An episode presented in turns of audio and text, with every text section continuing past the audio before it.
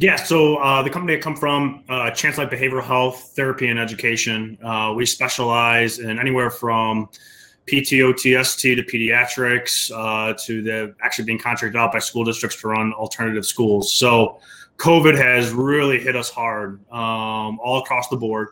And uh, what we're predicting is that, like other organizations, uh, we're not going to be going back to a normal environment at all. Uh, so trying to determine what that office space actually looks like is something to really be on the lookout for. Uh, we're predicting, as well as a bunch of other people, uh, commercial real estate is going to become less of a need for businesses. Employees are going to really be going back to that 50 50 split in workforce in their offices. And, you know, IT is going to have to figure out how to get employees and clients active with each other on a day to day basis.